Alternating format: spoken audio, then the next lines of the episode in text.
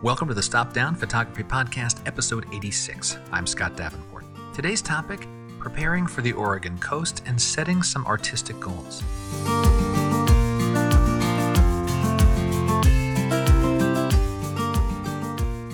Hi, welcome. Thanks for joining me today. I'm glad to be back for another chat about photography, this passion we share. And in today's episode, let's take one more step on our never ending journey of photography. In just a few short weeks, I will be on the Oregon coast for some photography, and I am spending the time leading up to my trip preparing. Of course, I'm thinking about the locations I want to visit and photograph and the gear I need to bring to capture those images, but I'm also doing something a little different this time. I am thinking about the ideas and concepts I want to photograph, thinking beyond the places, beyond the things, in essence, I am setting some artistic goals. And in this episode, I'll share with you how I'm preparing for this photo trip, both logistically and artistically. If you enjoyed today's podcast, please share it with a friend on social media with your camera club. And if you can, please leave a rating for the podcast. Ratings really help other photographers find out about the show, keeps us on the radar, helps our community here grow. If you're an Apple user, you can rate directly in the podcast's app. If you're on the web or using Android, you can leave a rating at podchaser.com. Links in the show notes. All right, so yes, finally, my first big photo trip since the pandemic began, and the Oregon coast, that's a pretty darn great place to go. Preparing for a photo trip is its own level of enjoyment, right? I mean, the anticipation of capturing the images, a new place, or a familiar favorite. I like the prep work, it gets me excited about the trip. Now, most of my time on the Oregon coast is to host a pair of workshops, and then I'll have a little time in between for some solo work. Now, preparation for a workshop versus a solo trip, they're different. When I'm on my own, I can subject myself to long drives in the wee hours of the morning, really bad weather, very long days out in the field, you know, where an energy bar and a Pepsi is like a meal, you know, that kind of stuff. To put it bluntly, I can and will abuse myself in ways that I would never do to a group. Yet the major areas to prepare for are the same. There's the gear that you'll bring, there's the locations that you'll visit, and then there's the capture goals you aim for. So the gear, you know, that's common across hosting a workshop, participating in a workshop, going out on your own. I'm always asked about what gear I'm bringing or what I'm carrying. So let me just run that down for you. I'll put links in the show notes to all the different gear pieces I mentioned if you are interested in that or you hear about something like, ooh, I want to add that to my kit. But for me, it's honestly a pretty straightforward affair. I have two sets of gear that I will tend to when I'm heading into the field. Now, there's the photographic kit and then the videography kit. So, first, the photo kit. I've got two camera bodies. Both are Sony a7R2s, so mm, five, six year old cameras. They serve me well, they work great. But I like the dual bodies because I get two things redundancy because cameras break. Hopefully, not because I drop them, but you know sometimes you know they're machines. Machines can break down.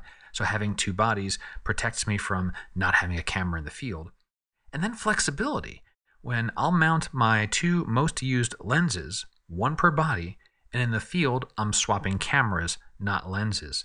I don't have to swap lenses, expose the sensor to the elements uh, unless I really need to, but it also makes me more reactive to field conditions. I can change my shooting style by quickly just getting another camera in my hand as opposed to taking the minute or two is to swap a lens. I miss fewer shots. Now, as for my lenses, my workhorses are a 16 to 35 millimeter and a 24 to 70 millimeter. Both of those are uh, f4 lenses. Uh, that covers me for my wide angle, my mid range. That's where a lot of my photography lives. I do carry a 70 to 200 millimeter lens, and that sits in the backpack a lot of the times, occasionally comes out. And the remainder of the kit is the ancillary stuff. You know, my filters, uh, I use 3, 6, and 10 stop ND filters are my primary ones, polarizers, uh, almost a necessity for landscape work, especially in Oregon, a lot of wet foliage. Polarizers are great to tame some of the glare there. You know, tripod, of course, memory cards, lens wipes, you know, all those types of things. But this kit, it doesn't take much thought. It's the same kit that I've used for the last six years, seven years, at least six, at least six years. Now, the second set of kit is for video work. Now, this is the equipment that I use to get the behind the scenes footage for my ongoing In the Field series I run on YouTube. I've got one main camera for that, a Sony a6400, and it has a 20 millimeter prime lens and a 6400 to crop sensor. So it's like a 35 millimeter equivalent. Good all around lens for capturing the type of field work that I need to be capturing. And I use a variable neutral density filter on that lens. For still works, I tend not to use variable NDs, um, but for film, I, I, love them. They're just much more flexible and fluid and uh, easier to work with. I can put the, the ring on there, and it's this little magnetic system from Haida, so I can easily uh, change whichever ND filter is needed and dial in just what's necessary for the filming. And then I've got B-roll cameras. I carry a DJI Osmo. This is a little pocket gimbal video camera. It's great for when you're walking or moving, uh, panning shots. It's wonderful for. And I have a Sony RX0. This is a little rugged, waterproof camera. Uh, great for B-roll. It's like the size and stature of a GoPro, and so I can stick it on the ground, you know, tuck it up in the nook of a tree, you know, balance it on a rock, and I don't have to worry if it falls down and takes a tumble. It's not going to get damaged. It's a strong, sturdy B-roll kind of camera. Now, this video kit, this only comes out during my solo work. You know, maybe the DJI Osmo during a workshop for a quick video clip of the group, but otherwise, I do not do video work during a workshop because my focus is on the participants of the workshop, helping them capture their images not creating video content for YouTube. All right, now what about the other two things, locations and capture goals? Uh, for me, these two are intertwined because the artistic capture goal I may have might influence the location choice or vice versa. There's a location I have my heart set on, and that may influence the types of photos I go after. Now, before I go further with this part of the podcast, this explanation here, I need to clarify the discussion.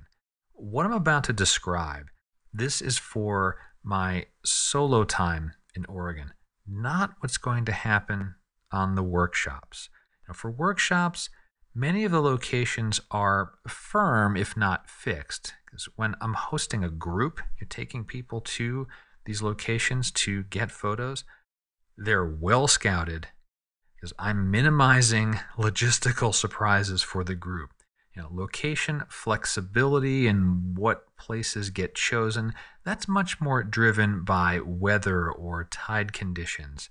Because uh, for me, I, if, I'm a, if I'm hosting a workshop, my main job as I see it is to maximize photo opportunities for the photographers that are on the workshop. And for landscape work, that's a blend of location, of time of day, of weather conditions. So um, if you're listening and attending one of the two workshops I'm hosting soon, don't worry. The workshop is not an exploration of Scott's artistic desires, not at all. There is much more certainty with the workshops, and locations will be well scouted, access is well known, all that stuff. So, so with that context, like I said in the intro, I'm trying something a little different with this trip. A couple of episodes back, episode 84 of this podcast, the topic was photographing ideas and not just places and things. Now, if you haven't listened to that episode, it will give you some additional context for what I'm about to describe. So, you know, you can press pause, have a listen. I'll be here when you get back.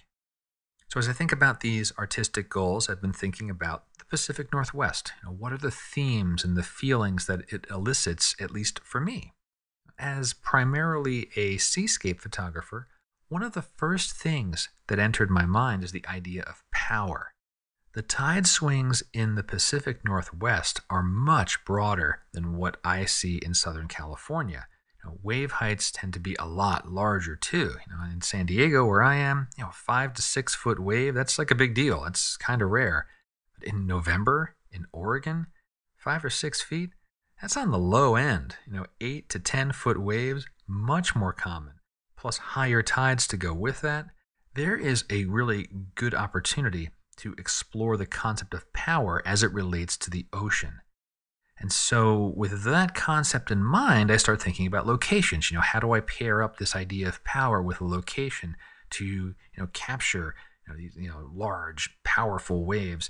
And I'm thinking about Shore Acres State Park. This is in the Coos Bay area. Get there at a higher tide. This area is on a cliff face. There's outcroppings of land, chunks of rock in the ocean. Some of them have really cool uh, striations, you know, the different land strata at, at different angles really cool features of just the land itself, and then add in the winter waves pounding away on these rocks, these cliffs, throwing up arcs of water tens of feet in the air. That juxtaposition of immovable rock and crashing water, that is invoking power for me, and that's intriguing. So that's one theme I'll be looking at when I'm out there in Oregon photographing power. And this actually raises a second theme I'm thinking about where things meet.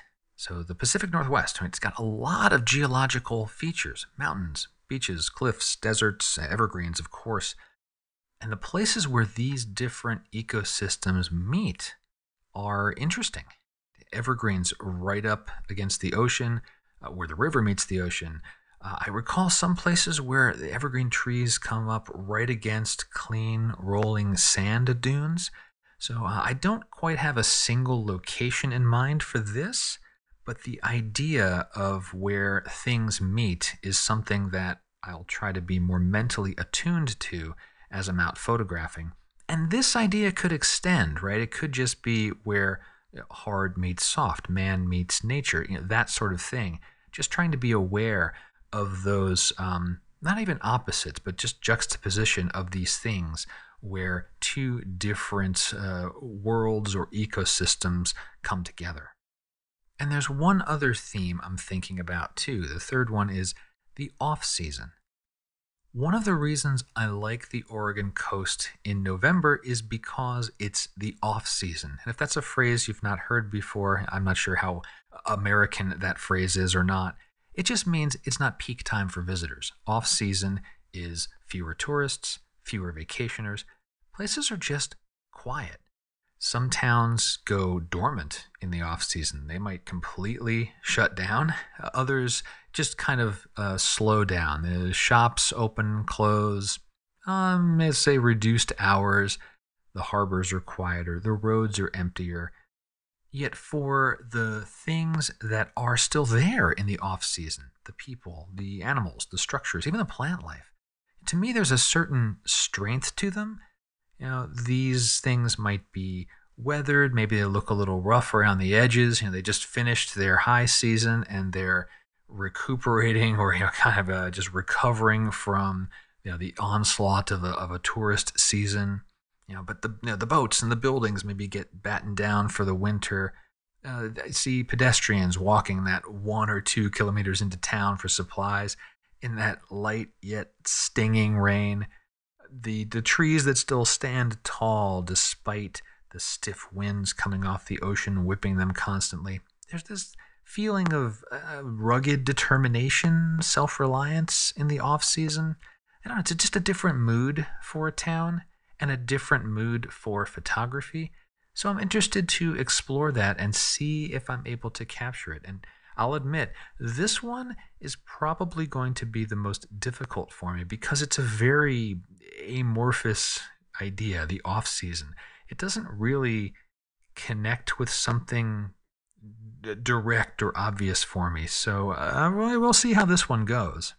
And I'm, I'm also interested just to see how this form of thinking about a photo trip is going to affect my photography. It's going to be an interesting line to walk. Now, this pre visualization is, is good, I think. Thinking about themes is good. Opening up mental pathways is good. And I think I'll be more receptive to seeing these photo opportunities. But I also don't want to close myself off to different opportunities or to force a theme when it's not there. I still want to remain open to what the Oregon coast will just present, those uh, happy accidents that we can never quite predict.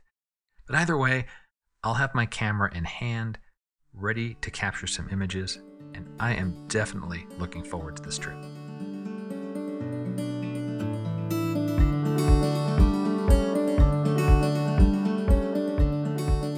A small bit of studio news this week. I'm recording this podcast the Sunday before it posts, and tomorrow, on Monday, I'm giving a presentation to a local camera club. It's about post processing and developing photos with intent.